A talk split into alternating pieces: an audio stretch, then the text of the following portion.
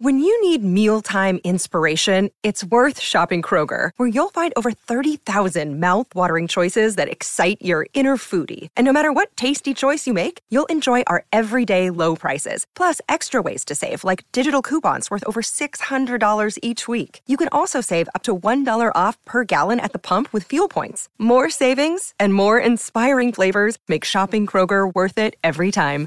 Kroger, fresh for everyone. Fuel restrictions apply.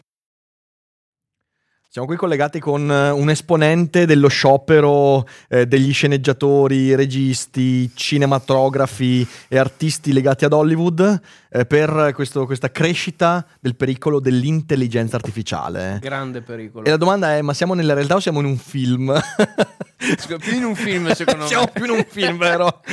Ciao Steven, benvenuto, bentornato ai Cogito Studios. Grazie a voi per avermi rinvitato di nuovo qua. Però questa volta siamo sulla poltrona. Siamo sulla poltrona. Abbiamo deciso di fare la poltrona perché così abbiamo un'aria un po' più intellettuale, ok? Abbiamo un'aria un po' più eh, tipo credibile. Cosa dici? Secondo te può, può... Sì, sì, sì, andiamo sì. avanti. Magari ci credono, magari Sì. ci credono. Allora, per chi non conoscesse Steven, Steven è, è regista, eh, artista creativo, lavora anche con creatori di contenuti. L'altra volta era qui con Danny Lazzarin, con cui collabora. E io ho collaborato con lui per la produzione di un corto eh, di Halloween, che magari alcuni di voi hanno anche visto, e in cui ho avuto il piacere di uccidere Ari, che è stato molto bello. E io non ti ringrazierò mai abbastanza per avermi fatto assassinare mia moglie senza conseguenze giuridiche. Cioè, questa è la cosa che. Prego. Però insomma, la prima, la prima domanda che ti faccio è: intanto come stai? Come, come vanno le cose nell'ambito creativo che sembra minato alla base dalle nuove tecnologie? Oddio, ne- per quanto riguarda me sta andando abbastanza bene in questo periodo. È il periodo estivo e quindi sto morendo di caldo, come tutti, però qua c'è un bel fresco. Beh, qua si sta bene. C'è l'acqua soprattutto. Io ormai qua sono. acqua. Voglio mettere la tenda io qua in studio perché con quest'aria condizionata. Quasi quasi mi dici e... Eh, E, no, dai, non mi posso lamentare, ti devo dire la verità.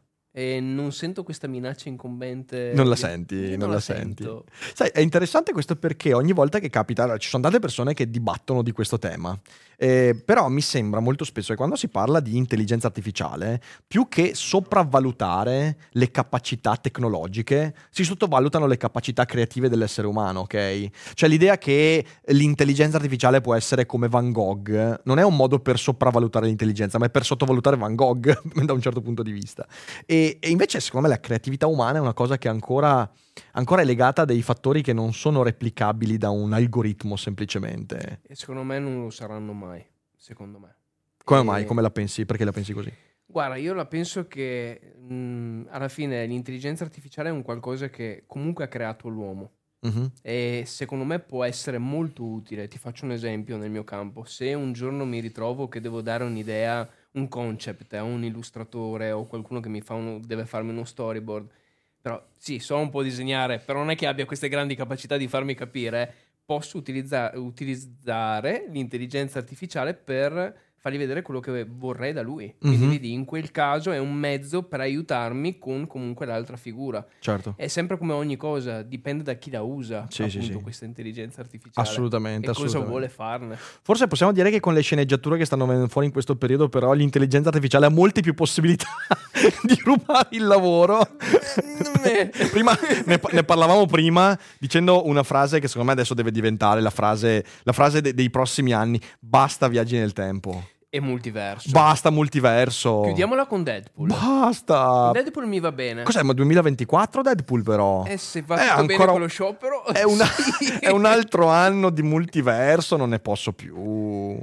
Eh, cosa vuoi che ti dica? A me piace il multiverso, però anch'io mi sto stancando in questo periodo qua, ti devo dire la verità, perché c'è veramente ovunque. L'unico che sopporto è Rick e Morty. Quello è l'unico Vabbè, cioè, insomma, lì è fatto, è fatto in un modo anche, cioè, è fatto in un modo originale. Io parlo del multiverso utilizzato ehm, per dire, va ben tutto, cioè nel senso alla fine anche, mm, parlavamo prima di The Flash, ok? Sì. Ehm, The Flash è forse l'unico film de- dell'universo DC degli ultimi dieci anni che non ho odiato. L'ho... Eccomi qua. Ecco, beh, perfetto. L'ho, l'ho sprezzicchiato, si può dire così. Eh, più che altro è divertente, ha degli spunti interessanti. Eh, l'attore mi è piaciuto più di quanto avrei immaginato. E poi io sono st- sempre stato affasc- affascinato, affezionato a The Flash perché io guardavo la serie di The Flash, quella degli anni 80 e 90, con mio padre. È anche nella serie che è uscita in cui non l'ho seguita, però non l'ho seguita. Qualcosa. Ah, sì, è, è, è entrato. Forse per un multiverso? Madonna santa, basta dire questa so, parolaccia. Basta dire questa... esperto non ci uccida. Anche, anche, lì, anche lì il concetto di multiverso mi sembra più che altro che sia stato introdotto più per mancanza di idee, cioè tu attacchi il multiverso perché c'è una penuria di idee e questa roba qua va a sfanculare tutto perché significa io col multiverso ti manifesto il fatto che non ho altre idee. È la stessa cosa, i viaggi, anche i viaggi nel tempo. Ok, io recentemente ho finito un videogioco che è Zelda Tears of the Kingdom che ha all'interno un viaggio nel tempo, però è molto originale, ben raccontato. Allora lì prende forma in un modo interessante, però poi in viaggio nel tempo nel cinema molto spesso viene usato per dire "Ah sì, noi non so, in quel film abbiamo fatto una roba che oggi contraddirebbe questo, ma facciamo un viaggio nel tempo così in realtà aggiustiamo tutto". E quello lì non se ne può più. Tipo Mancanza di idee. Il penultimo Terminator. Mamma mia. Che gli veniva, non l'ultimo, perché l'ultimo a me non è neanche dispiaciuto. Il penultimo era Genesis. Se non Genesis, sì, sì, sì, sì, sì prego, dai. Io credo, sai, sai, che credo anche di non averlo finito quello, perché mi sono incazzato così tanto che ho... Ti capisco. Ho, ho, ho, ho chiuso la televisione. Sì, sì, sì, detto, era eh, fatto no. veramente male e aveva secondo me un grande potenziale. Porca miseria. Eh, c'è un po' di penuria di creatività. Cioè, nel senso, adesso tu ci sei dentro. Ok, la domanda che ti faccio io da spettatore, eh, io percepisco questa crisi di creatività, crisi di idee. Eh, ci sono tanti remake, tanti reboot, si gioca molto sulla nostalgia. Lo stesso Flash io sono il target, tu sei il target, ma non i giovani di oggi, perché no. c'è, c'è, ci hanno messo dentro Keaton e un sacco di... E George... No, no, no, sto, sto dicendo cose terribili, non posso dirle, scusatemi. mm, eh, George Bataille, che è un filosofo molto importante che ha scritto dei testi a riguardo, e... Mm, e devo dire che io vedo in tutto questo una mancanza di idee. Com'è? Cioè, tu sei d'accordo con questo? Beh, da tanti anni che c'è questa mancanza okay. di idee perché già quando comunque io andavo al liceo, quindi ti, parlo di 12-13 anni fa, sì so che pensavi di più, ma avevano fatto, mi ricordo, i... non c'erano i remake dei film di supereroi o altro, ma c'era tipo sta schiaccia, avevano fatto i remake con Ben Stiller, Owen Wilson, Hazard, cioè avevano ripreso tutte quelle serie comunque degli anni 60-70 che erano alla fine serie belle per carità ma di nicchia dei piccoli cult e ne avevano fatto tutti i remake perché mm-hmm. appunto secondo me già lì c'era una mancanza di idee. L'unico che mi era piaciuto era il remake di Miami Vice, non so se l'hai mai visto. Non l'ho visto. Che era sempre dello visto. stesso regista che aveva fatto anche la serie negli anni 80. Quello era veramente un bel film. Okay. Però sì, secondo me si sta soffrendo veramente tanto in questi ultimi, quest'ultimo ventennio per quanto riguarda la mancanza di idee gli unici che secondo me all'inizio si salvavano, anche se comunque arrivavano con tanto materiale alla base, erano i primi film Marvel, che a me eh piacevano certo. un sacco, le prime due. fino a Endgame, sì, esatto, sì, sì eh, già lì, secondo per il mio gusto personale, mm-hmm. tentennava. Adesso anche lì è diventato... Oh, non ce n'è uno che mi piace. Eh. No, beh, io, io, ho smesso, io ho smesso. Solo Guardiani detto... della Galassia 3. Sì, però anche quello, anche quello. Allora, l'ho visto. Eh, sono andato a vederlo al cinema su stimolo di Fede. Infatti, okay. io, cioè, nel senso, sapete, sono in cerca di un regista dopo, dopo questo consiglio cinematografico di Fede. Perché Cosa? la sua carriera di cogito. Sei tu che mi hai consigliato di andare a vedere Guardiani della Galassia 3 sì. Vergognati! Ma come vergognati? Vergognati! Vergognati! Mi ero ripromesso di non andare più al cinema a vedere Marvel. Tu fai, beh, no, ma questo è un bel film. Ora, è un film con degli elementi divertenti, però è la playlist di James Gunn. cioè, allora prendo la playlist di Spotify e me l'ascolto. Vabbè, allora anche eh, Driver è una playlist continua, però ne vale la pena lo stesso. Driver? Sì. Qua, cosa, Baby, Baby, Driver, come si chiamava il film? Baby Drive. Baby, Baby Drive. Baby Driver. Sì. Beh, però Anche con una playlist elementi... continua, no, però, però, però, però, però, cioè, nel senso, boh, Guardiani della Galassia, non ci sono cose che dico, ah, beh, questo è un film che vale la pena di essere. C'ha delle scene di azione carine, però ma adesso era una battuta, evidentemente. È un, film, è un film che posso dire sì, divertente. Me lo sarei più volentieri aspettato su Disney Plus a questo punto. Perché io mi sono rotto le balle di questo. Cioè, non, non ce la faccio più. Anche perché poi c'hanno questo elemento che aggrava. Sono lunghissimi. Eh, quella è una cosa che aggrava tanto. Sono eh. tutti lunghissimi. Eh, sì. Anche ieri Mission Impossible, io voglio bene a Tom Cruise. Però a un certo punto ho detto, ti prego, fai finire questa scena. Quanto ti voglio dura? E credo anche quello sulle tre ore quasi. Ma come fai? Ma no, allora, allora scusatemi, ma un E poteva durare mezz'ora in meno, eh. Guarda, tre ore le capisco da Terrence Malik perché è un logorroico bastardo che non ce la fa. No, ok, dai, bastardo perfetto. no, poverino. Bastardi- bastardissimo, Ok. bastardissimo. Eh, me lo posso aspettare da... Vorrei un film di Cronenberg da tre ore, però lui è una persona che sa come si fa una narrazione. Come fai un Mission Impossible? Cioè, un Mission Impossible adesso è un film che dovrebbe comunque divertirti, intrattenerti. cioè, perché tre ore? Eh, lo so, infatti ti dico, si sente tanto che ha voluto portarlo a tre ore, perché ci sono delle cose che potevano durare molto di meno. Io adesso non posso fare spoiler, No, certo. però ci sono veramente delle scene che dici, ma perché me la stai allungando così tanto? Perché no- dopo anche il pathos scompare, non ha più senso. Sì, sì, però. Quindi anche la narrazione perde tutto. Sì, anche perché, cioè, nel senso, un po' adesso non è per un elogio del minimalismo, però io ho la percezione che molto spesso questi siano letteralmente brodi allungati per una grave insicurezza nei confronti dello spettatore. Ci sono due insicurezze. Uno, l'insicurezza che il mio spettatore abbia un cervello. Molto spesso, molto spesso questo capita anche in letteratura. Ci sono degli scrittori magari molto bravi. Mi viene mi viene in mente, per esempio, eh, John Esbo, ok, quello che ha scritto il ciclo del. com'è che si chiama? Vabbè, un autore scandinavo. Eh, io ho letto un paio di romanzi. A me sembra che lui presupponga che i suoi lettori non riescano a fare due più due, perché le storie sono anche belle. È che prima di arrivare alla conclusione lui ti spiega ogni passaggio. Ci sono questi libri in cui c'è il recap di ogni passaggio, perché lui pensa che forse ti sia sfuggito qualcosa. Se non mi è sfuggito niente, mi sento un coglione. Cioè, nel senso, e, e- quindi c'è un'insicurezza nei confronti del lettore e spettatore. E poi c'è un'insicurezza nei confronti dei mezzi narrativi, secondo me. Queste sono storie mh, che, eh, mancando di quella verve originalità, neanche l'autore spesso è sicuro di quello che sta raccontando e quindi deve ripetertelo per rafforzare, capito?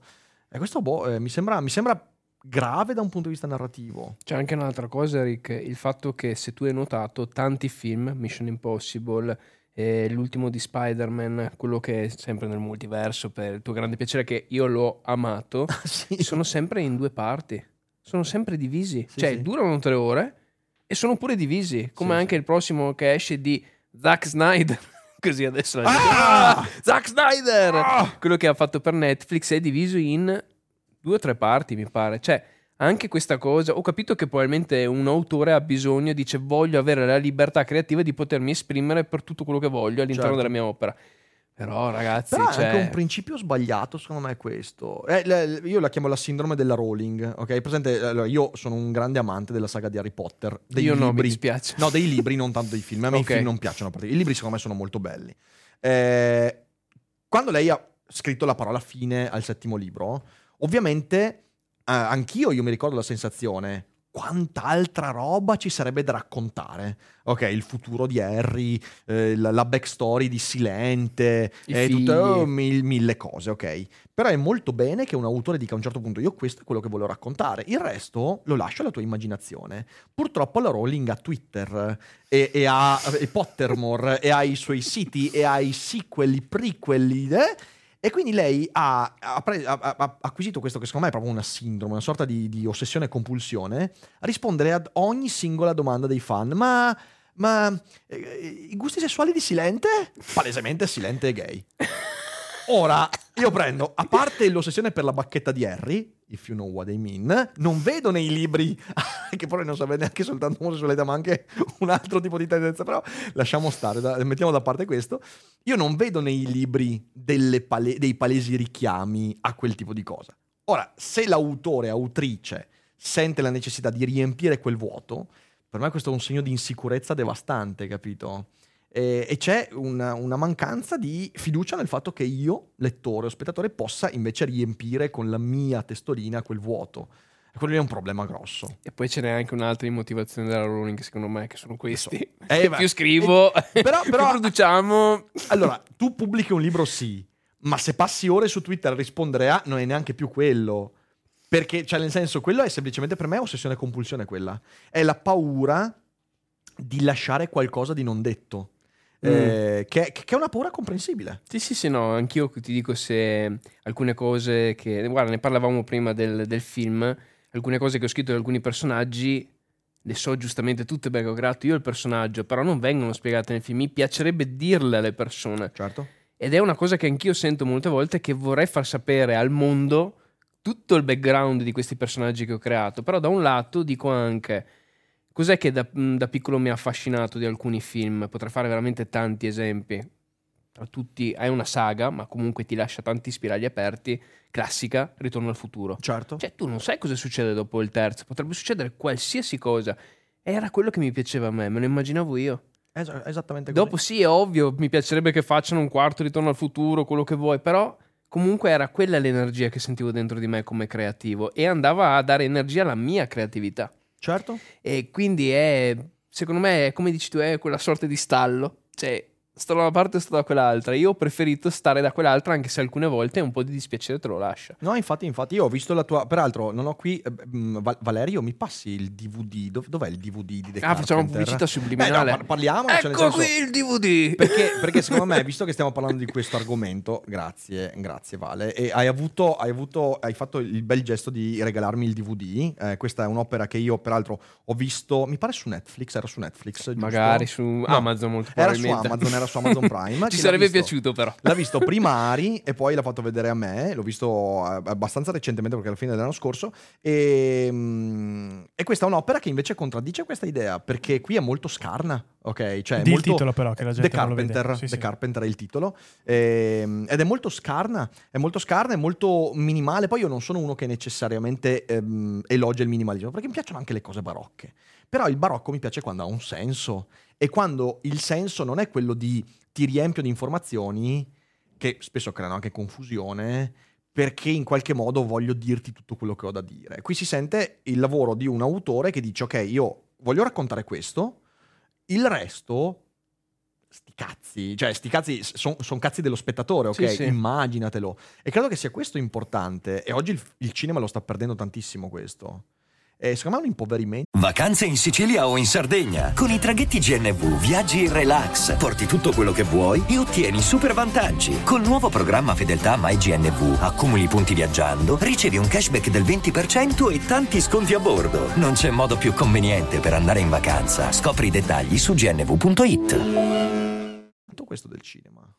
Sì, è un impoverimento che poi, come dicono tanti altri, lo, lo dai al pubblico, nel senso che il pubblico dopo si abitua così e quindi pretende dopo, nella prossima opera, di vedere che tu gli dai queste cose. Sì, sì, sì. Invece il pubblico, come dicono tantissimi, è che si dovrebbe cercare di incanalare a fargli capire anche pian piano, quindi anche sbagliando, quindi Certo. andando anche a perderci, come secondo me ha fatto un po' il cinema coreano Certo. che adesso è esploso, ma dopo aver fatto anni di errori con il suo pubblico, aver- averlo anche, tra virgolette, abituato a un certo tipo di cinema. Mhm.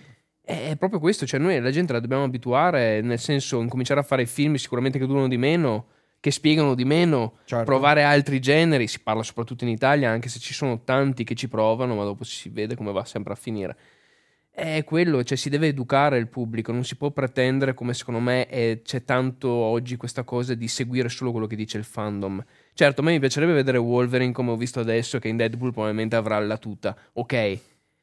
Però se è una cosa che arriva da regista o probabilmente da Ryan Reynolds, che si sa che è un fan sfegatato dei fumetti, ci può stare. Ma se è un'imposizione che sto dando all'autore che io ho preso come regista, non vale più quella cosa lì. Cioè io ti sto imponendo di fare un film come voglio io, allora lo faccio io. Sì, sì, assolutamente. E sai, eh, da questo punto di vista, beh, abbiamo visto un sacco di esempi. A me viene in mente con il film di Sonic, che Ah, io sì? non ho visto, ma ti ricordi la polemica? Sì, sì, Eh, beh, era inquietante comunque. eh. Era inquietante. Cioè- Però anche lì, sai, questo, questo secondo me è paradigmatico di una cosa eh, che, che- che vorrei discutere con te, perché tu hai detto prendersi la responsabilità anche di sbagliare, di fare un'opera brutta e magari io di spettatore di fruire di qualcosa che non mi piace. Noi ci stiamo disabituando completamente a questo. Cioè, è come se l'arte, in generale l'arte, però nel cinema questo di più, avesse tolto di mezzo la possibilità che qualcosa non piaccia. Eh, tu lo vedi dal lato dei- dei- degli autori che appunto fanno di tutto eh, per fare roba che asseconda appunto il fandom e quindi cercano il consenso del pubblico, eh, giocano sulla nostalgia e quindi ti danno questi elementi che solleticano il bambino interiore che non possono non piacerti. Ok, questa cosa qua viene detta continuamente ed è una roba che mi spaventa tantissimo. Dall'altro anche nello spettatore che spesso, anche di fronte ai cataloghi sterminati di Netflix, Amazon Prime, passa ore e ore per scegliere un'opera. Perché? Perché non può neanche concepire il fatto di scegliere qualcosa che non gli piace. E, e quindi è come se l'arte fosse diventata, fosse ridotta al semplice piacere. Ma l'arte non è mai stata questa. L'arte deve essere anche disturbante, l'arte deve, discu- deve farti discutere, deve contraddirti Sì. e deve anche prendersi la responsabilità di non piacerti, di fare qualcosa che sia fastidioso, fuori dalle righe.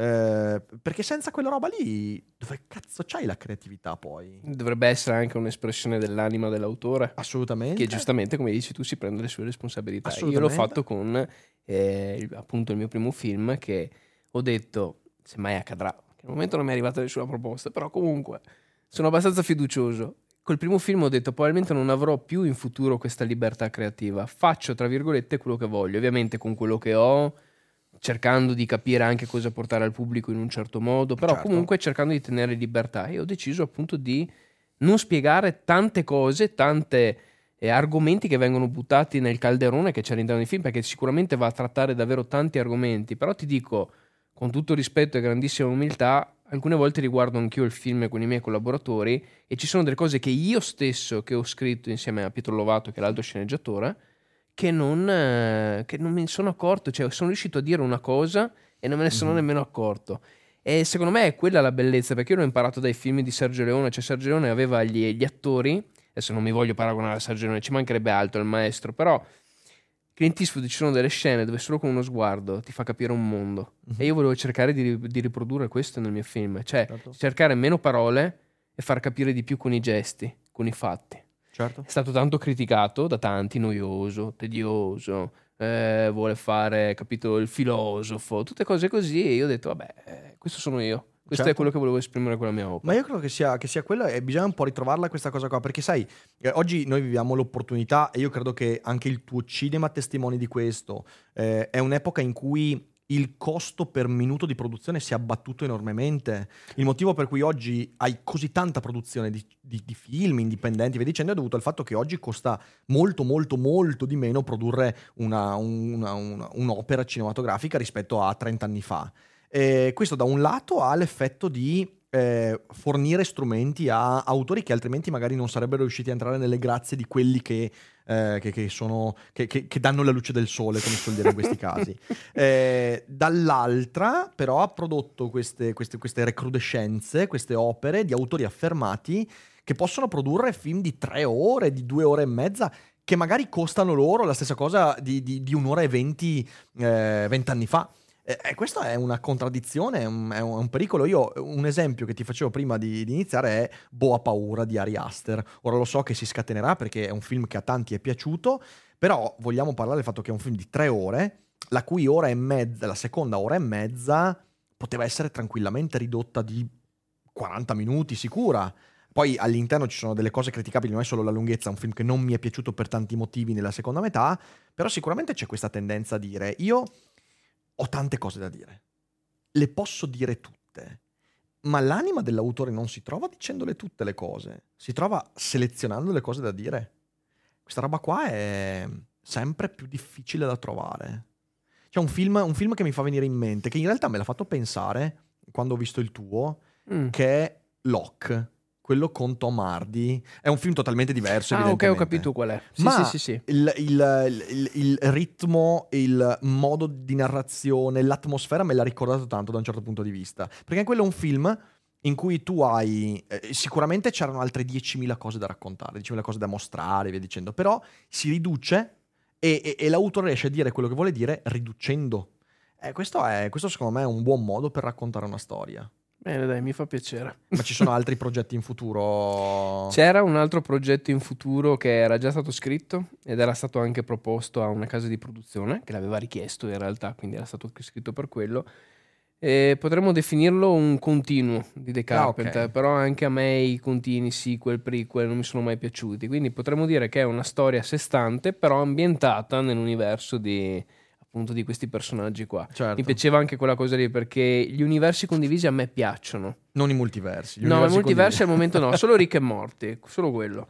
E era un universo condiviso come anche quello di Tarantino alla fine se tu Sì. ci pensi è un universo condiviso però dove ogni film è a sé stante cioè io non mi devo vedere altri 20 film per capire quel film lì e ti ripeto lo dico da grande fan dei fumetti della Marvel io leggo i fumetti da quando ho la facoltà di leggere o di guardare le Certo, immagini certo. però ti dico io sono arrivato a un punto che mi sono stancato di guardare un milione di serie di guardare un milione di film, di cui gli ultimi molto scadenti. Fate eccezione di Guardiani della Galassia, quindi ottima scelta, perché a me è piaciuto, cosa vuoi che ti dica?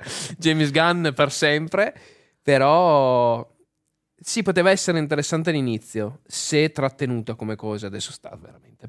Sta sbracando Sì, proprio. ma l'ha già fatto secondo Oh, me, perché ormai non si, non si capiscono neanche più loro. Dico, dove siamo arrivati oggi? Stavamo ta- facendo... tanto multiverso, quindi possiamo cambiare sa- Esatto. sezione del multiverso e raccontare quello che ci O pare. come Secret Invasion, uno Skrull in realtà. Ah, Era tutto finto. Non, non ho, non ho nessuna intenzione di guardarlo. Cioè, proprio, proprio- No, è bella, dai. No, no, no, no, non dirmi queste cose, non dirmi queste cose. No, io tornerò a vedere Marvel quando delle persone la, la cui opinione cinematografica per me conta mi diranno capolavoro. Quando qualcuno torna a dirmi capolavoro, dico ok, dai, ci provo, ci provo. Però fino a quel momento mi sono proprio rotto le balle, non c'è niente da fare. Eh, ti capisco, Rick. Gli ultimi sono stati veramente penosi. Cioè, Shang-Chi, Vedova Nera.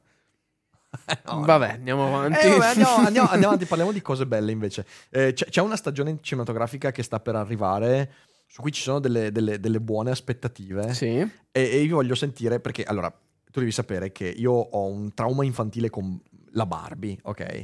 Io sono cresciuto con due sorelle di 12-13 anni più di me, che ovviamente avevano tante Barbie. Io da piccolo ho giocato anche con le loro Barbie, ok? Questa cosa quando venne fuori poi a scuola causò grande ilarità tra i miei compagni di scuola. E, e io dissi, ma, ma perché non ho capito? Cioè, nel senso, non, non capivo questa cosa. L'ho capita col tempo che le Barbie erano giocattoli per bambine, a quanto pare, ok? Però mi sono divertito un casino con le Barbie.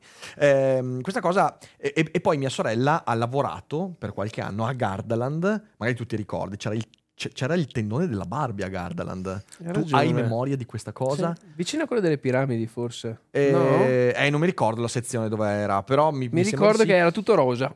E io sono entrato e fu un trauma quella cosa lì, ok? Quindi ho, ho mantenuto nell'inconscio questa esperienza. Sto aspettando con un- una grandissima attesa il film della Barbie per farmi o liberare dal trauma oppure approfondire il trauma. E non ho visto neanche, ho visto 20 secondi di un trailer e basta, Mm. perché non so cosa aspettarmi, non so se, se- se aspettarmi.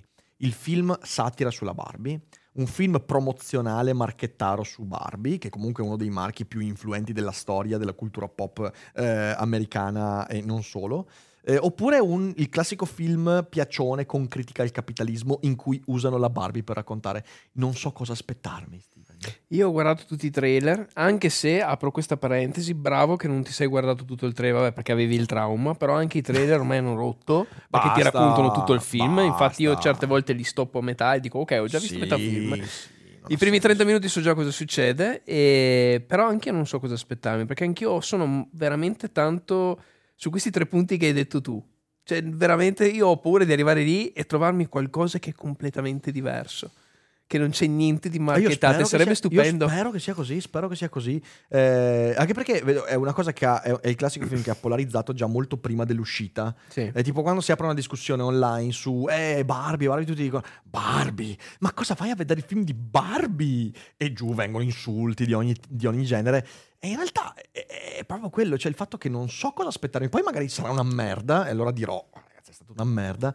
Però questa, questo odore di, di, di Capolavoro. aspettative violate. No, capolavoro no. Però questo odore di aspettative violate mi piace un sacco, capito? Cioè, Poi l'hanno messo adesso cos'è? L'hanno messo a confronto con il nuovo film di Nolan che esce, che hanno vedo fatto i poster, hanno fatto i mashup. Con Oppenheimer vestito in rosso. Hanno in- messo in rosa. Barbie Ni- ora c'è Barbenheimer.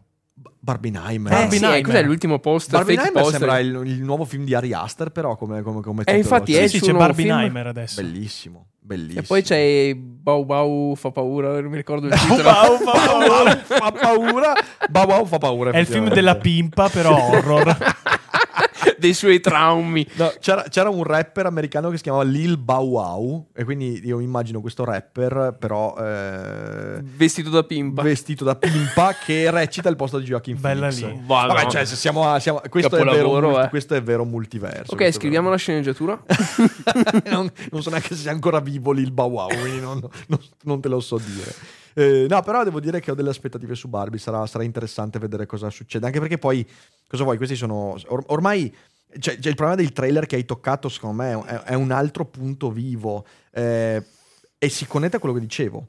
Eh, l'es- l'esubero di trailer, di reaction ai trailer, di teaser al trailer e via dicendo, è un altro modo per difenderci dall'idea di guardare qualcosa che non ci piace. Eh, ed, è, ed è abbastanza agghiacciante. Infatti, mi è piaciuta molto la scelta dello studio Ghibli per il suo nuovo film di non fare marketing. Eh, credo che sia alla, al fi- alla fine dei conti arriveremo a un momento in cui la gente si romperà le balle dei trailer, dei trailer, del trailer, del trailer, del teaser. Se la ciclicità esiste, probabilmente sì, prima o poi accadrà, perché io mi ricordo quando andavo ancora, quando c'erano le videoteche, io alcune volte prendevo il sabato, andavo con mio papà, c'era, ti ricordi, lo schermino dove, che ci metteva tre anni solo per prenderti la tessera, quindi ci mettevi tre anni per vedere la, la sinossi del film e andavi a caso, oh, abbiamo preso tanti di quei film che facevano cagare, ma Mamma veramente mia. tanto. Però anche quei film comunque mi hanno plasmato. Eh certo, Perché guardandoli ci ho preso qualcosa, capito? Ed È è, quello così. che dicevi tu prima, cioè abbiamo troppo paura di vedere qualcosa che ci faccia schifo. Deve essere tutto perfetto.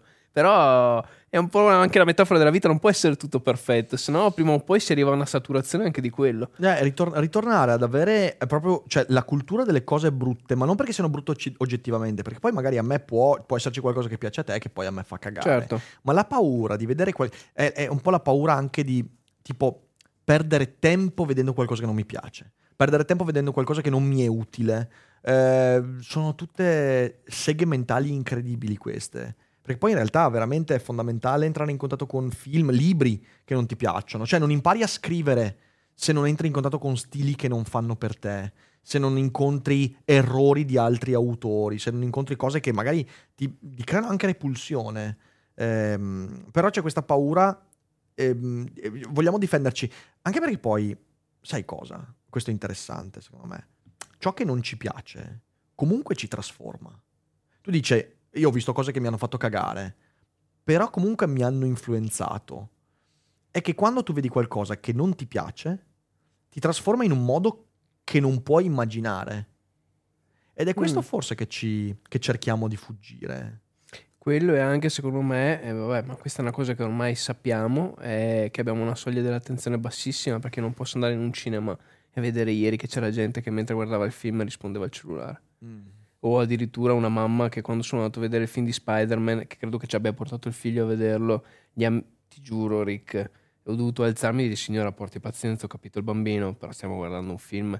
C'era TikTok al massimo de- del Dio volume Cristo! e quindi tu guardavi, ecco bravo, l'hai detto tu per me.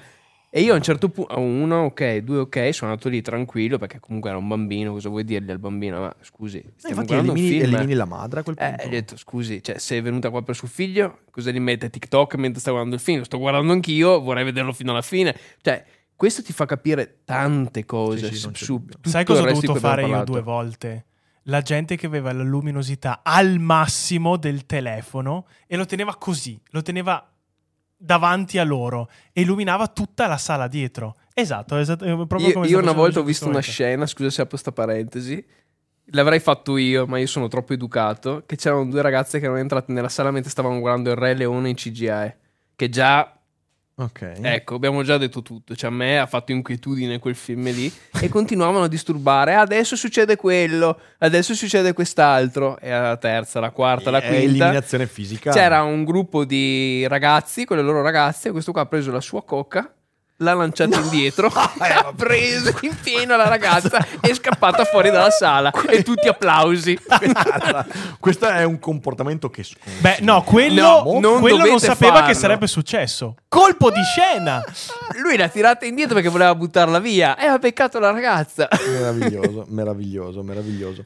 Eh, sì, sì, beh, eh, sono, sono d'accordo. Cioè, facciamo fatica a relazionarci con i media ed è incredibile perché è il momento storico in cui la medialità è A portata di a tutti. portata di tutti, eh, però abbiamo questa, questa fatica. Credo che sia un, un paradosso che, che- che si crea nella medialità. Noi vediamo sempre immagini di, di successo che sono piacevoli, che sono, e questo ci ha disabituati a ricordarci che nella vita in realtà poi anche la spiacevolezza, la cosa che non ti piace, ha un ruolo. Eh, e quindi si creano queste, queste cose terrificanti. Ehm, sai, cioè, n- non so, io- allora io sono ottimista e credo che a un certo punto si tornerà indietro o comunque si andrà avanti portandosi dietro quello che si faceva prima. Però poi non sono così sicuro, cioè è una scommessa che faccio io, eh, ma in realtà potrebbe, potrebbe delinearsi veramente un, un- uno scenario alla Idiocracy eh, in cui Speriamo di film- no. che peraltro è un bellissimo film che Sì, è molto bello, è da recuperare. L'ho visto un po' di anni fa, molto molto bello. Ma guarda, io ti dico... mm, è un po' come tutte le cose, dipende da quanto la gente vuole prendere coscienza, cioè capire che secondo me c'è bisogno anche un attimo di ritornare un po' alle origini e dove un po' anche lì ritrovarsi, quindi anche riprendere un po' di tranquillità in un mondo che è sempre più frenetico, per come la vedo io. Perché alla fine se tu ci pensi è veramente tanto ehm, collegato alla frenesia che continuiamo a vivere tutti i giorni, il fatto voglio vedere già tutto il trailer così vedo che se così mi fa schifo non vado a vederlo questo film. Certo. Eh, voglio andare al cinema, ci passo tre ore, però ecco, intanto sto davanti al cellulare, cioè faccio un milione di altre cose. Continuiamo a vivere in questa frenesia che dopo ci va a togliere tutte le altre cose più belle. Io infatti, quando vado al cinema, telefono spento, non voglio vedere niente, può venire alla fine del mondo fuori, però quello è il mio momento in cui mi sto guardando un film. Poi fa schifo, pazienza, ho fatto un'esperienza, Certo. basta. certo, certo. Cioè, secondo me è quello che manca e io sono mm, positivo come te e secondo me tornerà come tutte le cose. Cioè, cioè, va a ciclo. Prima o poi adesso c'è bisogno di questo, poi ritornerà la gente che vuole cose di qualità. Che comunque in alcuni paesi stanno già tornando. Guardi le produzioni coreane, anche quelle spagnole o francesi che sono qua a due passi da noi. Ci sono cose che fanno schifo, ma ci sono anche cose di altissima qualità. È solo qui che non riusciamo a trovare quel connubio. Facciamo molta fatica qua, no- non so perché, perché ci sono comunque dei lavori di qualità, anche nelle serie. Però c'è, non lo so, c'è qualcosa proprio dentro l'italiano medio che mi fa schifo il cinema italiano. Basta, fa tutto schifo. Non c'è niente che vada bene. Il prossimo film, infatti, lo faccio in inglese. Così dico. Hai Steven visto- Renzo, bah, sarà, non lo so, tedesco. Tede- tedesco, Hai visto le otto montagne? Mm? Le otto montagne. Devo ancora vederlo. Ecco, è, è Però veramente... so già che sarà bellissimo Eh, quel sì. film lì. Solo È- con loro due. È uno dei film veramente più interessanti degli ultimi anni italiani. È veramente tanta, tanta roba. A me dispiace, però ovviamente i numeri non mentono, che è stato un film che purtroppo non è riuscito a recuperare il budget che ci ha investito pro- proprio perché c'è questo tipo di preconcetto sui film italiani. Sì, alla fine è quasi ridotto a una nicchia che giustamente Sì. si accorge che comunque sono film di qualità, dicono delle cose giuste, però rimane alla fine dei conti una nicchia quindi un produttore fa, ho capito la nicchia, va bene, però devo ritornare dei soldi. Vabbè, quello sicuramente. Poi il cinema c'ha questo aspetto che, ovviamente, rispetto a scrivere un libro, eh, coinvolge molte più professionalità e quindi ci devi mettere più soldi. Quindi nel cinema, sai, questo, questo è il motivo per cui io, eh, a me capita di dire una cosa che spesso scatena a qualche polemica. Eh, il cinema, che in realtà è il connubio di tante arti, eh, perché c'è la sceneggiatura, quindi la scrittura, la fotografia e via dicendo, la, la regia, eh, eh, è molto più difficile che riesca a creare un'opera dirompente rispetto alla letteratura. Perché? Perché nella letteratura puoi rischiare molto di più. Eh, e il rischio in letteratura difficilmente è collegato a un investimento economico che ti porta a pensarci 6-7 volte prima di prenderti un certo Certo. rischio. E nel cinema questa roba invece è molto più complicata perché, eh, perché gli Eraserhead, eh, Lynch che vende casa sua per poter arrivare alla fine della produzione, capitano, però capitano molto molto di rado eh, i film che proprio svoltano il linguaggio e, e quindi il cinema c'ha questo aspetto. Io credo che questo sia un aspetto che insomma eh, tu ti sei scontrato, è la necessità di trovare un budget fondamentalmente. Guarda, quando noi l'abbiamo trovato, eh, doveva essere un film d'azione The Carpenter. Adesso possiamo definirlo un thriller, Mhm. action a poco, sfortunatamente. Ha solo una sparatoria e dura quanto? Due secondi? Neanche il tempo che inizia è già finita. Perché inizialmente avevamo un budget molto più alto, solo che ha non mi ricordo se era dieci giorni o una settimana prima dall'inizio delle riprese, quindi cioè, tutto organizzato, piano organizzato, non 10 persone, 50 persone dovevano andare su un Certo. set perché c'era tutta una troupe, chiuso un paese, poter fare che era Dossena a Bergamo. Metà degli investitori hanno detto ciao, Mamma mia. ci siamo ritrovati con metà e io e lo sceneggiatore che ci siamo detti allora o non facciamo più il film oppure lo facciamo ma riprendiamo in mano la sceneggiatura e scriviamo qualcosa che riusciamo a fare con questo budget Eh, e infatti certo. è diventato un thriller Certo. abbiamo riscritto in una settimana la, la sceneggiatura siamo andati sul set abbiamo consegnato e da lì abbiamo ricominciato contando poi che in quella settimana è arrivato di tutto pioggia, grandine diluvio universale, sole a 40 gradi a marzo cioè, giusto per dire, cioè, così a caso, quando non serviva, allora, quando non serviva il sole, ok, c'era il sole. Quando invece serviva la pioggia, c'era il sole. È giusto così. Perfe- Perfetto. Anche lì sul set abbiamo riscritto la sceneggiatura, perché come fai? In una c'è il sole e c'è la pioggia, io devo girare oggi Eh, certo. e in 14 giorni però siamo riusciti a portare a casa il film. Quindi ti dico, non lo farò mai più nella mia vita. Ci ho messo due anni a riprendermi, eh. ma sul serio non sto scherzando. Per me è stato veramente una scuola di vita perché uno mi ha trasformato in quello che sono oggi. Perché ti giuro, oggigiorno devo ancora trovare un set che mi spaventa dopo l'esperienza che ho fatto lì. Perché lì c'era un problema. Ah, c'era Lucio con noi sul set che è lì dietro le quinte. C'era un problema ogni 10 minuti. Ogni volta che veniva l'assistente alla regia fa: Steven, devo parlare. No, lasciami stare, io non voglio sentire niente. Lui era il portatore di brutte Di notizie. sventura. Ogni 10 minuti portava una brutta notizia. Corvo Successo questo, successo quello.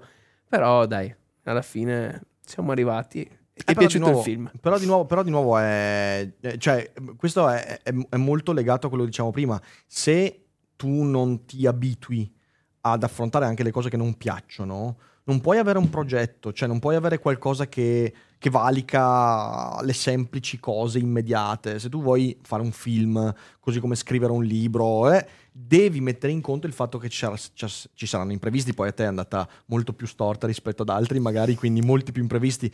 Però, però tu da questa esperienza ne trai non solo il film, ma anche una crescita. Eh, questa è una buona metafora di quello che dicevamo prima, perché se tu invece vivi anche l'es- l'esperienza del cinema, sempre come un vedo roba che mi piace, allora lì non, non farai mai. Il cinema dovrebbe anche darti fastidio. Il cinema dovrebbe anche riuscire a smuoverti delle cose. Non so, a me viene in mente un film che mi è capitato, visto che sto guardando la serie televisiva eh, che è stata tratta dal film, però Inseparabili di Cronenberg. Eh, Ok, Inseparabili, non so se l'hai visto, è quello degli anni 70. Sì, ma hanno, fatto una serie televisiva. Hanno fatto una serie televisiva Ah. adesso con eh, Rachel Waltz, è Ah. una serie disturbantissima, eh, di- molto diversa dal film, con lo spirito del film. Ora, per chi non conoscesse Inseparabili, per me è il film, insieme a Crash, è il più disturbante di Cronenberg. Cioè non c'è neanche pasto nudo, non c'è la mosca, neanche lontanamente, perché in Inseparabili eh, c'è un eh, Jeremy Irons eh, devastante che fa eh, la parte dei due gemelli e si parla di chirurgia, di, di trasformazione del corpo ed è un film, è un film viscerale nel vero senso della parola. Eh, la serie TV sembra, per ora ho visto le prime due puntate e io sono una persona poco impressionabile, mamma mia veramente, io sto guardando, ho detto, ho visto la prima puntata, ho detto per la seconda aspetto una settimana, ok? A questo livello. e mangio siamo. tre ore prima. Ed è, ed è- ed è perché è legato al parto, è legato alla, eh, alla gravidanza, è legato alla maternità e vi giuro che è molto molto delicato. Ehm, e dicevo, io quando ho visto Inseparabili la prima volta nella mia vita, è un film che mi ha disturbato veramente tanto. C'è un film che mi ha, che mi ha fatto perdere delle notti, ok? Perché ripensavo alla morbosità, ripensavo ad alcuni concetti che sono spiacevoli. Però, se io non avessi visto quel film, non avrei avuto la voglia di approfondire certa letteratura, non avrei scoperto anche certe parti di me. Cioè, entrare in contatto con quella morbosità, che lì per lì è spiacevole, ti fa riflettere su alcuni aspetti della tua vita, delle- delle- de- de- dei tuoi gusti sessuali, delle tue perversioni, eh, di cose che hai detto, pensato, fatto, di incubi che hai avuto. Ed è necessaria questa cosa. Eh, e c'è proprio in virtù del, del film che è uscito l'anno scorso di Cronenberg, che è eh, Crimes, eh, Crimes Devo ancora Future. vederlo, pensa. Eh, In un'intervista Cronenberg ha detto esattamente questo, ha detto guardate che questo film non ha avuto il successo che ha avuto, poi lui è uno che insomma, ha molta stima della sua opera, però ha detto ho fatto fatica a trovare finanziatori, via dicendo, perché è un film spiacevole. Ed è vero. E ci stiamo disabituando allo spiacere. Infatti, un'altra cosa che mi ha fatto venire in mente è il fatto che quando noi eravamo piccoli, anche nei cartoni animati, senza prendere film che potremmo fare veramente tanti esempi, anche della Disney, tipo la famosa morte della mamma di Bambi, erano comunque cose che ti segnavano oggigiorno. Non dico che mancano, però sono veramente molto edulcorate, cioè sono proprio molto velate. È come se noi volessimo tenere, non dico i bambini, ma comunque la società, perché comunque i bambini sono il futuro della società, perché cresceranno, li teniamo come dentro una bolla. Sì, il mondo è meraviglioso, è tutto bello. Eh, però dopo quando ti imbatti nel mondo ti accorgi che ti tocca sbatterci proprio la faccia. Infatti io sono contento di essere cresciuto comunque nella mia generazione perché mi ricordo, adesso non mi viene sfortunatamente il titolo, ma un- uno dei tanti film che aveva fatto da bambino Macaulay Culkin è quello dove mh, era allergico alle api. Non so se avete avuto anche No, voi quello questo trauma. Ah, cazzo, sì. Che lui, vabbè, possiamo farlo lo spoiler perché tanto Beh, vabbè, è un film, di di 35 anni 30 fa. Esatto. Lui alla fine moriva in questo film qua perché veniva appunto dalle api per portare il cos'è per portare il fiore o qualcosa la portava- meno dei Mamma ho perso l'aereo. sì esatto era in sì, quel quindi- periodo lì cioè io da bambino rimasi sconvolto ho detto Wow. ma è morto davvero però quella cosa mi ha fatto capire che la morte esiste cioè Eh, non ci sì. possiamo fare niente Eh, è una sì. cosa che toccherà a tutti Sì, sì. però è una cosa negativa ma anche positiva perché ci dà la spinta per vivere Sì, assolutamente. Peraltro, scusami un secondo, c'è Bella Prof in live Sì, che che ha regalato ospite 20 ieri. abbonamenti. Grazie, Grazie. Gianmario. Eh, Ciao, Gianmario. Amico, grazie per gli abbonamenti regalo. È un piacere in- averti qua. infatti la, la Disney su questo ultimamente non riesce più a dare queste cose qui. A me infatti ha stupito la DreamWorks con il secondo capitolo di Il gatto con gli stivali, e ne ho sentito parlare bene infatti che secondo me ha fatto un bellissimo discorso sull'ultima vita del gatto con gli stivali. E secondo me ha fatto un bellissimo tema sulla morte. Da Assolutamente, lì. assolutamente. E- Ed è- io mi sono stupito perché infatti erano anni che non uscisse qualcosa del genere dedicato ai ragazzi che però potesse essere apprezzato anche dagli adulti perché trattava una tematica No, delicata. ragazzi, cioè, nel senso, voglio dire, prendi, prendi l'evoluzione della Pixar. La, la Pixar è passata da Toy Story, che è un film che parla di invidie, di sotterfugi, di amicizie tradite, di cose terrificanti. e il pupazzetto Con- quando viene sbranato dal cane Guarda, Sì, io al cinema ho pianto eh devastante. E, e- e io a me sembra che la Pixar dopo Up, eh, perché l'ultimo, no, dopo Coco, Coco è l'ultimo film che parla molto sì, della vero, morte, via dicendo. è vero. Dopo ha cominciato a fare questi film morbidosi, tranquillosi, paccioccosi, che non hanno più, non hanno più quella, quella verve di dire oh ti metto di fronte a qualcosa di terribile. E la Disney, che poi vabbè la Disney è molto ciclica, però io eh, dieci giorni ho fatto una conferenza a, a Pesaro e ho parlato dei villain della Disney. Mi sono riguardato alcuni dei, dei film classici della Disney. Ma Vogliamo parlare di Scar e Mufasa, il Re Leone, depotenziato completamente peraltro poi nel, nel live, live action, poi insomma i Non- leoni senza non testicoli. esiste quel film lì I leoni senza stare. testicoli. Però la cosa che mi fa sai, la, sai, la- la cosa che mi ha fatto incazzare di più del live action, sai qual è? È la canzone Saro Re. Ma tu ti ricordi la canzone nel film live action? Con la marcia delle iene, Scar in cima, mussoliniano da paura, Sì, sì, che sì. canta Saro Re e vi manipolo le coscienze perché voi siete deboli e stronzi, seguite me, non, non patirete più la fame, che è come Gigi Di Maio che dice sconfiggiamo la povertà, uguale, ok, uguale. fuori dal terrazzo, ok. Noi abbiamo sconfitto la povertà, uguale a Saro Re, mi aspettavo quando il Saro Re, vabbè. E, e quella parte viene to- completamente tolta nel live action, che è la parte più potente del film, perché la marcia delle iene ti sta dicendo, ti sta dicendo guarda che nella vita tu trovi gente che ti dice le cose giuste, uniamo le razze, ok? Perché iene e leoni devono cooperare, uniamo le risorse perché bisogna fare i comunisti qua, ok? Mettere tutto insieme, così non patiremo più la fame e lo fa con la marcia nazista. Cazzo, io da bambino questa roba l'ho vista e ho proprio pensato, nessuno che mi dirà mai sconfiggeremo la fame, io potrò fidarmi. E infatti poi Di Maio ha fatto quello che ha fatto. Ehm, oppure Urs- Ursula, Ursula. Abbiamo rivisto la Sirenetta, che allora la storia della Sirenetta è una storiella forse fra le meno, fra le meno potenti dei classici Disney. Però cazzo, Ursula, quando fa la sua canzone e fa venire fuori le mani e ruba la voce di Ariel. È come roba le rubasse l'anima. È roba da incubo, ok? Sì, sì. Ecco, i cattivi di... a ved- vedere adesso la Disney che fa il live action di Biancaneve, in cui sono sette non nani, ok, vestiti come gli ultimi, gli ultimi figli dei fiori che stai lì e dici ok. No, no, io, io E- l'ho detto, sono i BG il cosplay dei Bee Gees speciali, fine. E non solo, Biancaneve è un'attrice di origine colombiana. Questo non ha nulla a che vedere con il colore del- della pelle, ma il fatto che Colombia e Biancaneve ti può portare soltanto a un connubio che si chiama Pablo Escobar, ok?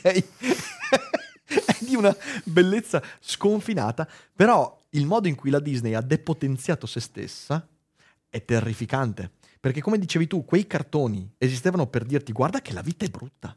Guarda che nella vita trovi Rattigan prima di Basil l'investigatopo. Ma Cioè, anche, anche quello che trauma Dai, ma, ma ti ricordi Rattig- Rattigan che corre e si strappa i vestiti da gentiluomo e diventa questa cosa pelosa che neanche Giuliano Ferrara nei momenti più belli della sua esistenza E la sua gatta che si mangia il, che si mangia il Bravo, il tu- volevo il dirlo tizio. io. Cristo Che poverino vero! era solo ubriaco lui. Eh, fa- Eh, Dovrebbero morire tutti i ti, veneti ti fa, allora. ti fa- ti fa capire che devi sempre stare attento a cosa dici quando sei ubriaco. Esat- esattamente. A me non può capitare più perché io ho dovuto eliminare l'alcol dalla mia vita, quindi a posto non dirò mai più nulla da ubriaco nella mia esistenza. Però ecco, io, io quelle robe lì mi mettevano paura ed era ciò che dovevano fare. Eh sì. L'orso grizzly di Red e Toby, nemici amici. Quello me l'ero dimenticato. Grazie che continui a aprirmi questi Bu- sì, traumi. so, sto tirando fuori un vaso di Pandora proprio. Guarda in faccia i tuoi traumi infantili, ricordali. Ecco, eh, erano spiacevoli. E Mm. in quella spiacevolezza ti insegnavano delle cose. Sì, il politicamente corretto oggi, per quanto io ti ripeto, sono da sempre, credo, anzi forse anche precursore rispetto agli altri miei coetanei di integrazione, di comunque tutti... Allora, partiamo da un presupposto. Io sono dell'idea che siamo tutti diversi, perché io sono diverso da te, tu Certo. sei diverso da lui. Però questo, la diversità non include che abbiamo dei diritti diversi, tutti dobbiamo averli uguali. Sono d'accordo. E partiamo da questo presupposto. Però il politicamente corretto di oggi sta diventando di conseguenza un politicamente scorretto perché non si può più dire niente, non si può più fare niente. Cioè non esiste più il contestualizzo una cosa, perché la sto facendo in questo film, perché contestualizzo Django, perché vengono dette determinate cose, fatte determinate cose, perché è ambientato in un determinato periodo storico. Certo. Via col vento, perché succede? Succede per quel motivo lì devo vederlo per capire che non deve mai più accadere una roba del genere. Vietarlo è come chiudermi gli occhi. Dirmi non è mai esistito, non è mai successo niente. mai no, devo sapere che è successo. E devo anche dire, devo fare in modo che non accada mai più una roba del genere. Esattamente. Ma bendarsi gli occhi è come, che ne so, coprire una ferita e dire ah ma non mi sono tagliato. Sì, sì, sì, sì, sì. E su quello io proprio, anche questa qua dei nani, adesso ho capito tutto. Vi prego ragazzi, cioè, e non chiamarli nani, Guarda, guarda, che- credo, credo di andare a vederlo al cinema. cambia, cambia la storia. Andare a cioè. vederlo al cinema dopo aver eh, ingerito un paio di funghetti, perché secondo me diventa un'esperienza psichedelica straordinaria quella. Può essere, Può essere potrebbe essere che ci andiamo assieme, Rick. Mi è fatto venire in mente che, guarda, proprio in questi giorni ho, ho- quasi finito di leggerlo, eh, visto che l'ho, l'ho- l'ho- l'ho mostrato anche ieri, che un amante di cinema questo secondo me lo deve leggere, che è Il viaggio dell'eroe, Ah, sì. lo conosci? Eh Ok. beh. Ehm, E, qui in realtà viene espressa proprio questa idea, cioè ehm, quando tu vedi Scar, ok, o Ursula, il punto essenziale non è quello di dire ah, questa roba è cattiva, è brutta, non deve accadere. No, il punto è quando alla fine del film, prima di andare a letto, guardi allo specchio, devi vedere Scar. Cioè devi riconoscere in te quegli aspetti che ti hanno ripugnato di quel personaggio e anche quelli che ti hanno affascinato di quel personaggio. Perché, prendo Scar perché è il mio cattivo preferito da Disney, però Scar è affascinante da un certo punto di vista. Tu vedi Scar e dici, ah, pre- allora, da un lato c'è Mufasa. Mufasa che meriti ha? Mufasa è solo primogenito, Più figo di tutti. più figo di tutti. Cioè, Scar, porco Cristo, dai, c'ha la criniera nera. Ma c'ha, tutti- c'ha anche le cicatrici. C'ha la cicatrice, ma là la criniera nera è proprio una sfiga incredibile, capito? Cioè, c'hai un leone e c'hai la criniera nera. Ok, quindi, da un lato Mufasa, baciato dalla genetica, bello come un dio, con la voce stentorea, eh, tutto quanto, famiglia, bellissimo. Un Di Scar- Battista. un- come un Di Battista? No, invece Mufasa è! Draghi, cioè Draghi c'ha, c'ha, c'ha tutte, Ah, tutte beh, le cose guarda. a posto. Eh, dall'altra parte, no, perché se devo pensare uno con la criniera, No, cioè no, mente sto Toninelli, ma non mi sembra No, il non caso. Cioè, non mi sembra il caso, non mi sembra il caso. Casini. Dall'altra parte c'hai, c'hai, c'hai, c'hai Scar, ok, che è, eh, me- è mefitico, è, tutto, è tutto storto, c'ha la criniera nera, gli occhi gialli, quindi c'è anche l'Ittero, sto foro Cristo. C'ha tutte le sfighe del mondo. Ora, Mufasa è pure re, comanda tutto, e uno suscita e dice, magari Scar è una brava persona. Magari Scar è una brava persona, si merita la sua opportunità. Scar è affascinante, perché è quell'invidia giustificabile che tutti quanti abbiamo provato. L'abbiamo provata tutti, tipo vedendo uno che è fortunato, privilegiato, e via dicendo, c'ha tutte le fortune, tu dici, eh ma che cazzo, ma tutte a lui capitano. Poi diciamo che ci arriva in un modo poco condivisibile perché ammazza Mufasa, ecco, non- l'invidia non dovrebbe tramutarsi in quello, però affascinante Scar. È un cattivo affascinante in cui riesce a immedesimarti. Ed è anche colto. È Molto più di colto. Mufasa. Esatto, esatto, perfetto. Quindi il film ti sta dicendo ah, sii affascinato. Gaston della Bella e la Bestia, sii affascinato. Muscoloso, figo, con la mm, voce. Mangio 12 uova ogni dì. Bellissimo. Bellissimo, bellissimo. Ok, quindi sei affascinato. È un Danny E Lazzarin. Devi... è un Danny Ciao, Lazzarin. Gaston è un Danny Lazzarin. Vai Adesso- uomo. Eh, Ogni volta che guarderò adesso il film vedrò lui che fa Vai uomo! Mi fa fare E panca piana dall'altra- alla bestia. Dall'altra parte il film ti porta a dire guarda che il fascino che hai provato non va bene, perché Gaston non è solo quella roba, è anche tutto il resto.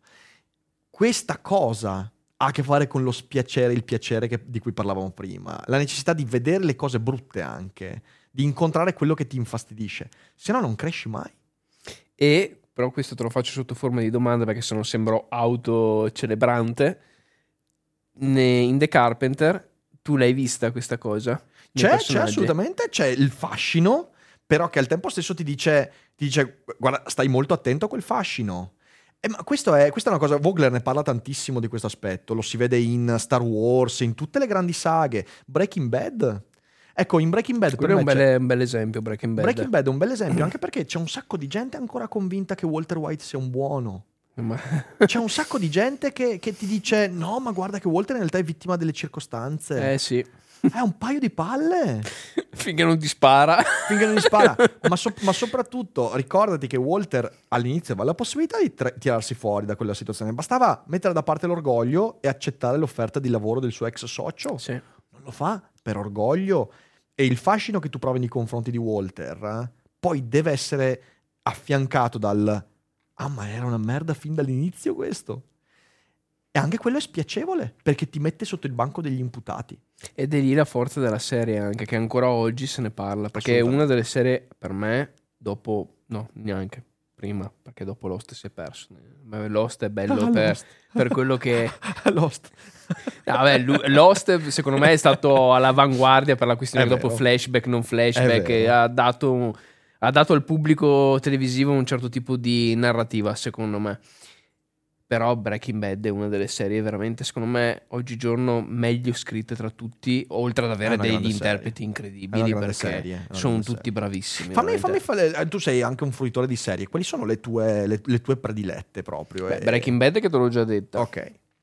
Fammi pensare. Better Call Saul a che Ti è posizione? piaciuta Better Call Saul? Allora, mi sono fermato al quarto episodio. Della prima stagione? Sì, cioè Ah, ok. ne vedo la- ne vedo veramente il potenziale che ha dietro, Mhm. però forse in questo momento della mia vita non, non- non riesco a seguirla. Ah, ok. E non riuscendo a seguirla è come se fosse uno smacco per me nei confronti di chi l'ha creata. E quindi piuttosto non la, no- non la guardo. Ok. Eh, riprendila più avanti. Perché Però sì, secondo veramente. me vale molto la pena. che è molto diversa da Breaking Bad, soprattutto all'inizio ti rompe ogni aspettativa perché ti aspetti una roba alla Breaking Bad invece è totalmente diversa, però merita veramente tanto. Un'altra serie che in questi anni mi ha preso tanto, solo le prime due stagioni, è stata la, La Casa di Carta, ragazzi. Ok, Non che piace a non ho tutti, visto. però le, perché prime due stagioni, soprattutto a livello di produzione recitativo, mi è piaciuto tantissimo. Poi anche quella è diventata una fiction, eh, fiction delle più becere anche, quindi eh, basta, però alcuni personaggi sono veramente scritti da Dio.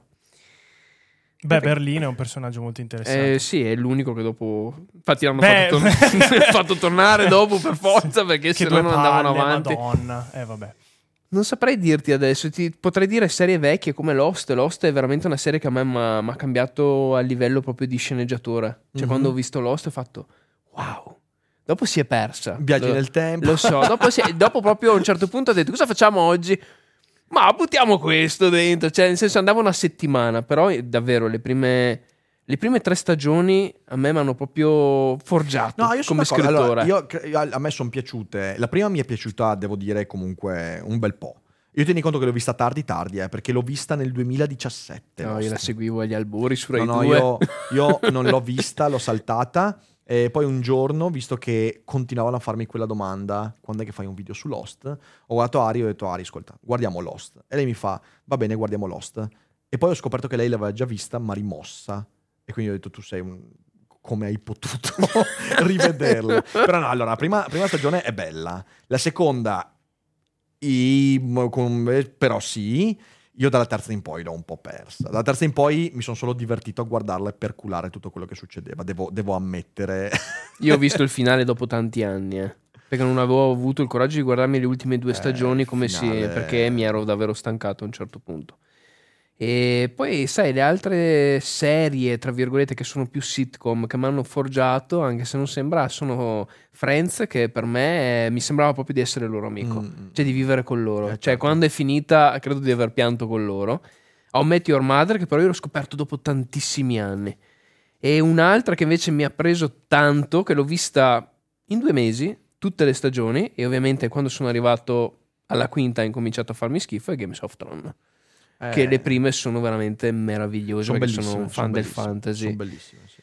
Poi ho altre serie ultimamente, ho iniziato Peaky Blinders, però anche lì dopo un po', per quanto ne capisco anche lì il potenziale, mi sono fermato. È una bellissima serie, però non ne ho veramente, cioè non ne ho la voglia di attaccarmi a una serie ultimamente. Io ho iniziato anche, guarda, la prima stagione di The Witcher e la seconda, perché comunque eravamo tra virgolette chiusi in casa e quindi le ho guardate. Certo. La terza ho guardato due episodi, poi mi sono già rotto. Cioè non Sì, ho sì, proprio sì. voglia. No, no, ma ti capisco, guarda, anch'io, anch'io è un periodo che faccio una grande fatica a... Infatti sento la tentazione che ho fatto troppi rewatch, capito? Quindi mi piacerebbe vedere qualcosa di nuovo, però non c'ho, cioè, non c'ho voglia.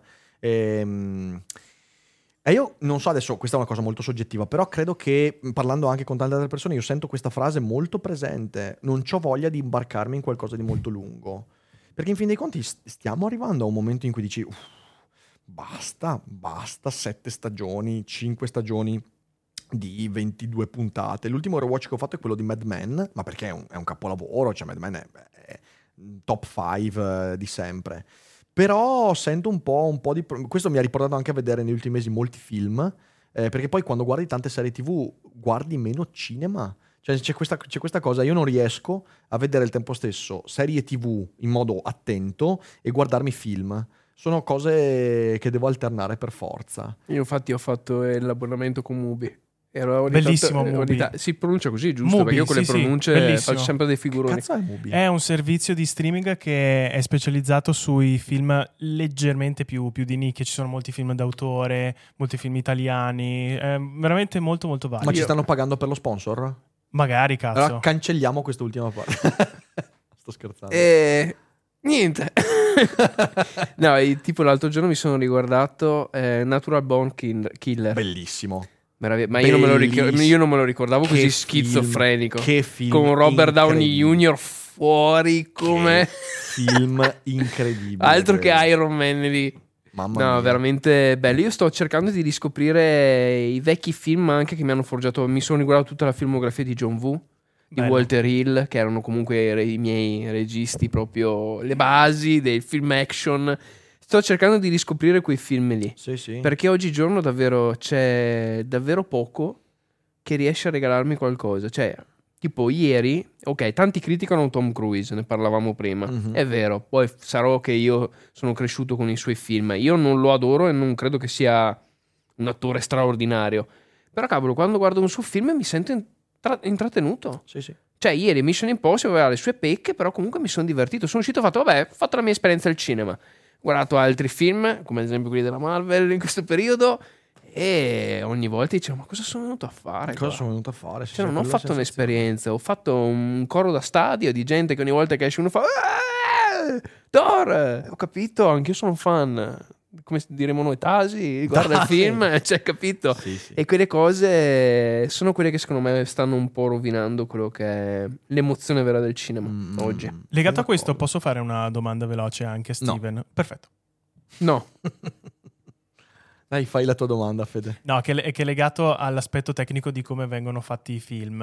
Eh, ovvero che, secondo te, adesso, perché sto cercando un po' di opinioni diverse su questa prospettiva qua, il fatto che adesso molti film abbiano la possibilità di essere fatti quasi completamente all'interno di un gigantesco capannone o in blue screen o in green screen e che quindi ci sia meno anche la volontà di una buona parte dei registi perché invece se vediamo altri come Wes Anderson, come Nolan, come altri che ci tengono alla praticità degli effetti e agli effetti speciali in sé, eh, come per esempio la saga anche di 007 che non vogliono CGI, solo effetti speciali, come dire. Ehm, tu come, come la vedi un po' questa tendenza qua e se secondo te questa possibilità di spostarsi soprattutto dal lato grafico nella produzione dei film e quindi distogliendo tutta quella parte pratica, concreta, anche semplicemente il registrare a pellicola, eccetera, potrebbe anche questo aver compromesso in generale ad un'esperimentazione della creatività in un certo tipo di registi o magari in realtà è semplicemente una parte tecnica e poi la vera capacità di un regista co- comunque si dimostra nella capacità in cui è in grado di creare una storia, di scrivere una sceneggiatura, di sapere comunque coinvolgere una persona, cioè a te piace questa tendenza di digitalizzare tutto quanto o ti piacerebbe che il cinema mantenga un aspetto un pochino più pratico da questo punto di vista? Magari non per forza per effetto nostalgico, ma perché magari tu dici cazzo, però se questa cosa deve essere fatta bene, non per forza deve essere fatta digitalmente, può rimanere pratica. allora a me piacciono Come i tanto- pupazzotti di Carpenter. Esatto. O quelli di Wallis Wonderland. Eh, lo Che so, non è fatto lo in so. Sì, no, adesso recupererò che non è fatto solo perché c'è Nicolas Cage e perché ci sono i I pupazzotti. pupazzotti. I pupazzotti. no, allora io amo tanto la praticità perché Ok. mi, mi rende viva anche la scena a me che la sto assistendo sul set, Sì. in qualche modo. Sì. È un po' il discorso che facevamo dell'intelligenza artificiale all'inizio, che sono riuscito a pronunciarlo anche bene adesso. All'inizio no. E si dovrebbe cercare di bilanciare sempre i mezzi che abbiamo. Cioè, andare a demonizzare quella che può essere l'intelligenza artificiale come lavorare in green screen digitale non è la soluzione al problema. La soluzione al problema è trovare delle persone che riescano a trovare la creatività nel fare cose fuori da uno studio come allo stesso tempo dentro uno studio. È un po' secondo me quello che insegna James Cameron. Cioè James Cameron comunque è quello, io sto seguendo un corso suo che è veramente La meraviglioso, non si deve dire. Ah no? Eh, devo insegnargli tutto. eh. No, no, cioè, conti- continua Vabbè, comunque, sì, quel corso. Visibilità, io non so che cazzo fa. No, comunque sto seguendo un suo corso e potremmo dire che lui comunque è stato un precursore della tecnologia degli ultimi 12 anni. Lui a un certo punto dice io non avevo più vo- io dopo Titanic potevo fare qualsiasi tipo di cosa, perché tanto mi avrebbero fatto fare qualsiasi film. Io ho preferito dedicarmi a fare quello che volevo io e a creare qualcosa che non esisteva e ha creato appunto la tecnologia che adesso non mi ricordo il nome, ma che comunque anche le Beh, tartarughe ninja capture. brutte che sono esatto dal che- motion capture. che sono sì. uscite dopo, tutti quei film più beceri dove però sono sempre più realistici e grazie anche alla tecnologia che ha creato lui. Certo. Però lui è lo stesso anche che dice io se devo fare qualcosa di pratico torno a farlo, dipende cosa ci serve sul set, cosa dobbiamo creare, cos'è la cosa che ci può tornare più comoda, cercando di bilanciare entrambe. Mm. Cioè, secondo me è sempre, la- è sempre quello il discorso, chi è che ha in mano queste tecnologie e come vuole usarle? Sì. E te, per secondo te la virtual production da questo punto di vista può essere un, eh, un punto, una via di mezzo, quindi degli schermi dietro che proiettano lo sfondo, ma comunque creare una scenografia. Per farvi un'idea, chi sto- ah, per chi sta seguendo questa live o chi sta guardando il video, Certo. per esempio ehm, The Mandalorian è stato Sì. uno dei primi esempi concreti di virtual Ci sono production. anche due studi qua in Italia, Sì. uno non è neanche tanto distante da qua se non sbaglio. Sì, sì, sì, verso stato- Mestre, se non, se non Esatto, sbaglio. sì, eh, che è di Giacomo Talamini, che è Live Division, gli stessi che avevano fatto anche il famoso film di Metal Gear Solid, il Ah, fan ok. movie, già all'epoca erano già precursori a livello di effetti speciali. E quella può essere una via di mezzo quando, ad esempio, tu nella scena di The Mandalorian sei in mezzo a un pianeta ghiacciato e piuttosto di portare tutta la produzione in Antartide, preferisci farlo con uno schermo del genere. Cioè, quella può essere una soluzione. Però io dico, se un regista vuole andare fuori perché c'è il campo, la prateria e vuole girare lì, come ha fatto eh, Dennis Villeneuve quando ha fatto Ah, eh. Blade Runner, Ah, Dune, eh, pensavo. 2049. 2049. Quando c'era tutta la distesa sotto, che era tutta la discarica, era veramente un posto, se non sbaglio, che è in Spagna, quella location lì. Lui ha voluto andarla a fare lì perché voleva renderla. E tu comunque lo percepisci che è reale quella cosa lì. Perché io ho detto questo non è finto, questo è reale. Poi ti ripeto, è solo una questione di bilanciare al meglio quelli che sono i mezzi che abbiamo a nostra disposizione, senza dover dare piutto- eh, per forza priorità solo a uno o all'altro, perché ormai viviamo in un mondo dove o è bianco e nero, cioè non c'è una via di mezzo, cioè, sì, sì, abbiamo sì. entrambe le cose, usiamole. No, credo che tutto comunque dipende alla fine da proprio l'intenzione narrativa. Cioè, Cameron è uno che può fare questa cosa perché sa quello che vuole raccontare. Esatto. È sempre quello. Se tu parti invece da quello che funziona, da quello che è il trend che il pubblico chiede, ti viene fuori The Flash. E possiamo anche spezzare una lancia a favore di James Cameron, che è un grande regista. Anche tanti che criticano Avatar. Tutti, eh, ma Avatar è una storia semplice. Ok, ma probabilmente lui non è che voleva raccontarti, voleva Certo. focalizzarsi sulla storia, voleva focalizzarsi su cercare di farti fare un'esperienza su un pianeta. Io, secondo film, era scontato da i primi dieci minuti, però io e anche la mia compagna, quando siamo andati a dormire, ci siamo sognati di essere in un, po- un posto tropicale. Perché? Perché il film ci ha regalato quelle sensazioni. Certo, ci certo, sembrava di certo. essere lì. No, ma infatti io, io quando critico Avatar lo dico sempre, è il mio bias perché io ovviamente per la mia E non deformazione sapevo che lo criticavi. Come? Posso andare via adesso? No, vabbè, cioè, Immagini? no, no, ma tecnologicamente è pazzesco. È semplicemente che io sono molto interessato alle storie. Certo, no, vabbè, ma ci che sta non mi infatti quello. cazzo, ma è un problema mio. Cioè, nel senso, questo è sempre molto importante. Io nel film cerco la storia. E infatti, io non sono un, grande fruitore di cinema, perché il cinema dovrebbe essere prima di tutto immagine. Eh, quindi sono un cattivo spettatore di cinema. E io è quello che cerco, Eh, però poi riconosco il fatto che c'è un lavoro tecnologico incredibile dietro e ci mancherebbe. Poi devo anche dire un'altra roba, io Avatar quella volta l'ho visto in 3D, io ho sempre odiato il 3D. Eh, ho so. sempre odiato il 3D. Anch'io ho fatto sempre- quella brutta esperienza. Io ho passato tutto il film a dire state là.